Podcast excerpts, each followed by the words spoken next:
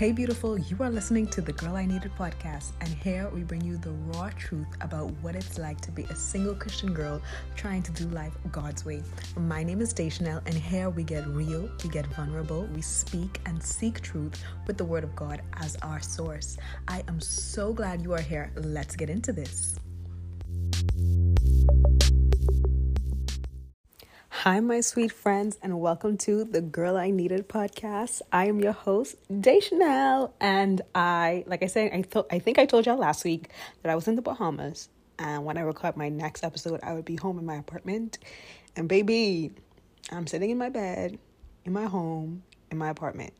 I'm also doing laundry, but the washer has stopped, so I'm gonna quickly film this and then put the clothes in the dryer so y'all don't hear it. But I don't know why I just told her that. But anyway, it is so nice to be back home. So nice to be talking to y'all in my apartment. Everything, everything just feels right, if that makes sense. Love the being home, love spending time with my family.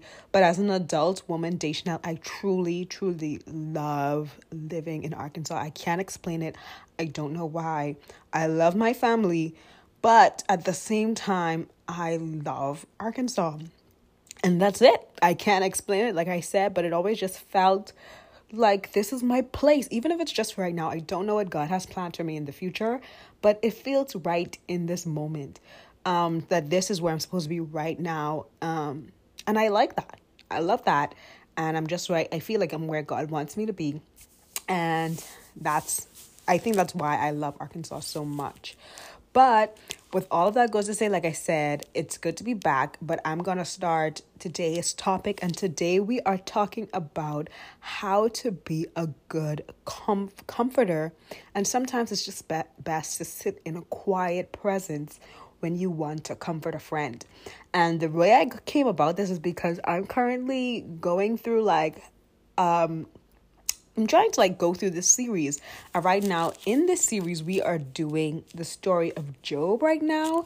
And honestly, the story of Job, it's kind of, I don't know about Job, but I don't understand. Like, I'm just like reading along and I'm just like, okay, it's kind of sad. Like, all this chastising and big words are being used and this, that, and the next.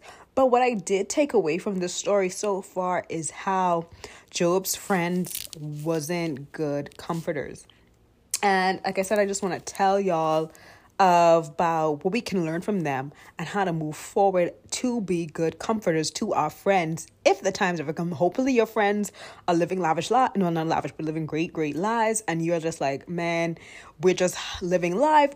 Our hearts are full. We're happy. We're content in the season. Life is great. But if there do does come a time in your life where you have to support a friend, maybe we should talk about these things like how can we support a friend. Now, what what I think a lot of us do wrong and what we can see Job's friend do is we rush to conclusions. Um, Job's friends they rush to conclusions into as to the reasons of why they felt Job was suffering. How y'all know why he's suffering? Who are y'all? How y'all know why this happening? Y'all don't know.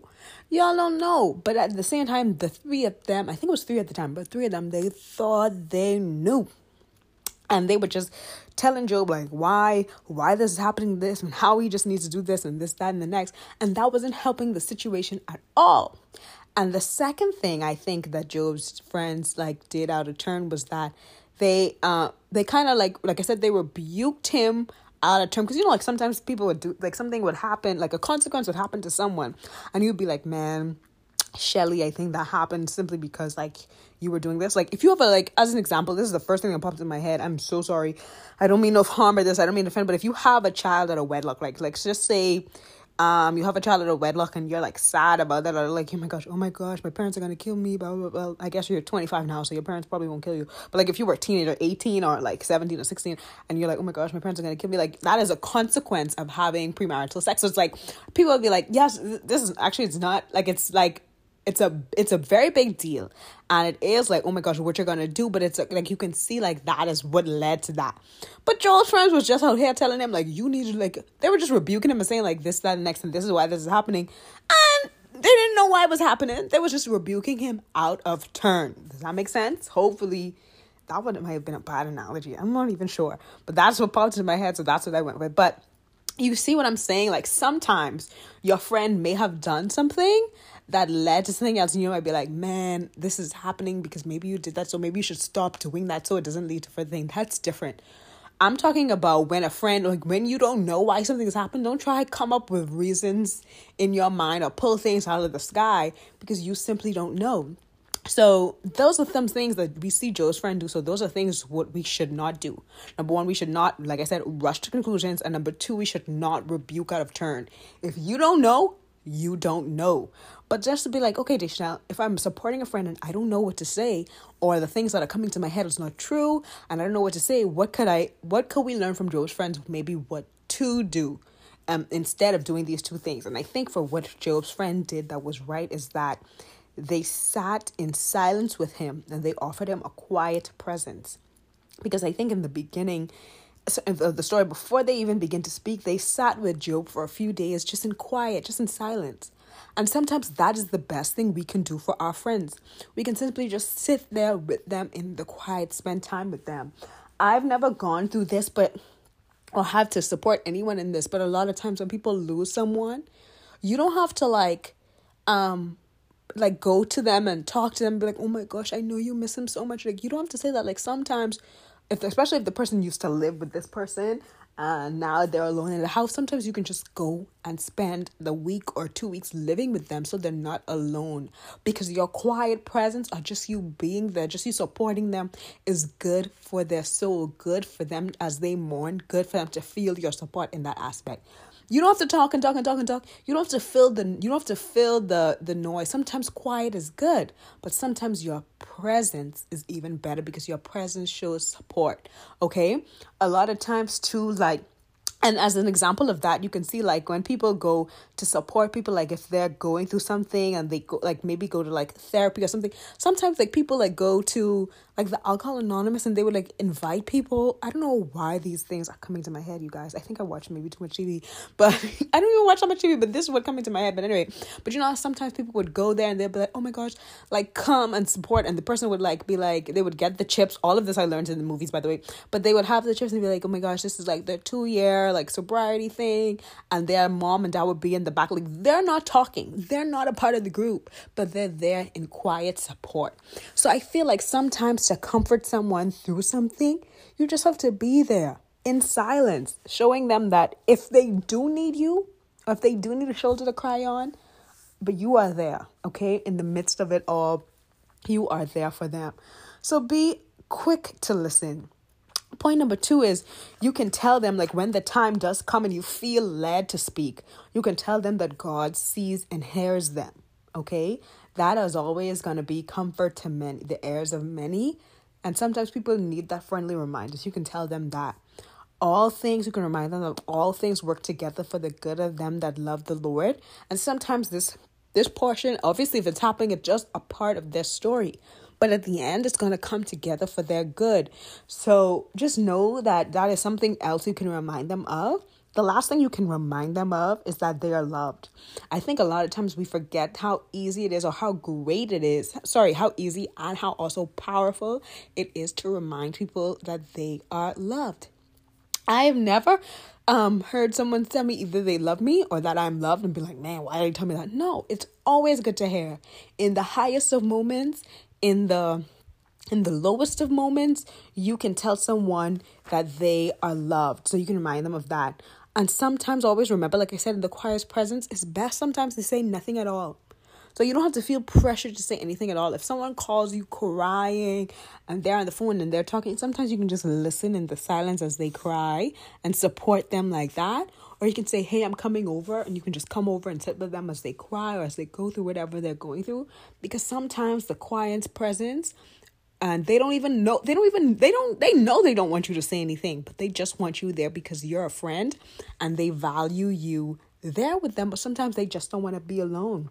So just know that if someone calls you crying don't panic. Don't know be like oh my gosh what's about to happen? Let me go and find the answer. Let me google an answer. Just know that you don't have to have the answer. None of us have the an- none of us have the answer all the time. And i think that's incredible to know that you no one is entitled or no one has to or no one is expecting you to have all the answers. And sometimes like i said a friend calls you and you just have to sit there and be and exist and and don't and maybe you can ponder on on the on the answer as well. I think a lot of times we feel like the pressure to have an answer right then and there for them. Sometimes you can just say, you know what, I don't know, but I'm gonna sit here with you. Or I don't know, but I can find out for you. I don't know, but let's find out together. Let's figure out what we can do together. How can I support you? How can I help you find out the answer?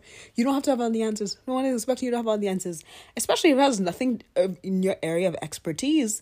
Okay, that means that person definitely just call you for because they want you to be a listening ear. And that's all you have to be. Be a listening ear. But in all those in all those things, like I said, when you do feel the encouraged or or um or you do feel like you need to speak, make sure it's life giving. Like I said, Job's friends, they weren't very life giving. They were just trying to find like the like what did you do? Why is this happening to you? Maybe you should do all these different things, but make sure your words speak life when you do start to speak. Make sure your words nourish the soul. If they're calling you crying, they already hurt. They already need like they already like at the bottom probably of the barrel. Okay, so make sure you're nourishing them or trying at least to somewhat help um speak words that would mend their spirit a little bit, and make sure they are backed by biblical wisdom and wisdom on the whole. Um, wisdom and discernment that comes from the Lord. So you can be praying for the Lord for the wisdom any day and every day. So if the time comes that you do need to comfort a friend and encourage a friend, you got it. Um, but all of that I want to summarize to say when you're supporting a friend, make sure you, number one, love with patience. You don't know how long that friend will need you to support them or need you to comfort them. Because different things like grief and different things like hardship and like you might that person might be affected by something for like two weeks that you may have been affected for for one hour. But you have to love them but love them patiently through that. Because you can't rush the way someone um is fully healed or fully get over something you cannot rush them through that. So just love them patiently. That's number one. Number two listen attentively okay? Make sure that they have your full attention when you when they are going through it and when they do come over to your house or you go over to them or they call you and you see that they need you in that moment just listen attentively. Don't switch the subject on you and just be like i remember when i gone through that. I remember yeah i was it's not about you in that moment Okay, everything is not about us. Sometimes you just have to support a friend, and you can. Mm-hmm, mm-hmm, I understand. I understand is a powerful statement. So sometimes you can just be like, I understand, and listen to that person as they go on and on and on and on and on, and do not make it about yourself. And number last but not least, we talked about this a lot, but support wholeheartedly. Okay? Sometimes that's all a person needs. Sometimes that's all a person wants. They don't want you to try and solve something. And you know, I think I think a lot of women I've never been in a relationship which I'll know but I think a lot of women struggle with this with their significant others. Sometimes they'd be like confiding in their significant other and he just wants to go there and solve it. Ain't nobody wants you to solve nothing. We just want you to listen and we just want you to say I understand or we just want you to say I'm there for you. Let me know if you need anything but I hear you I see you I feel you. So do those things for a friend this year if it comes up.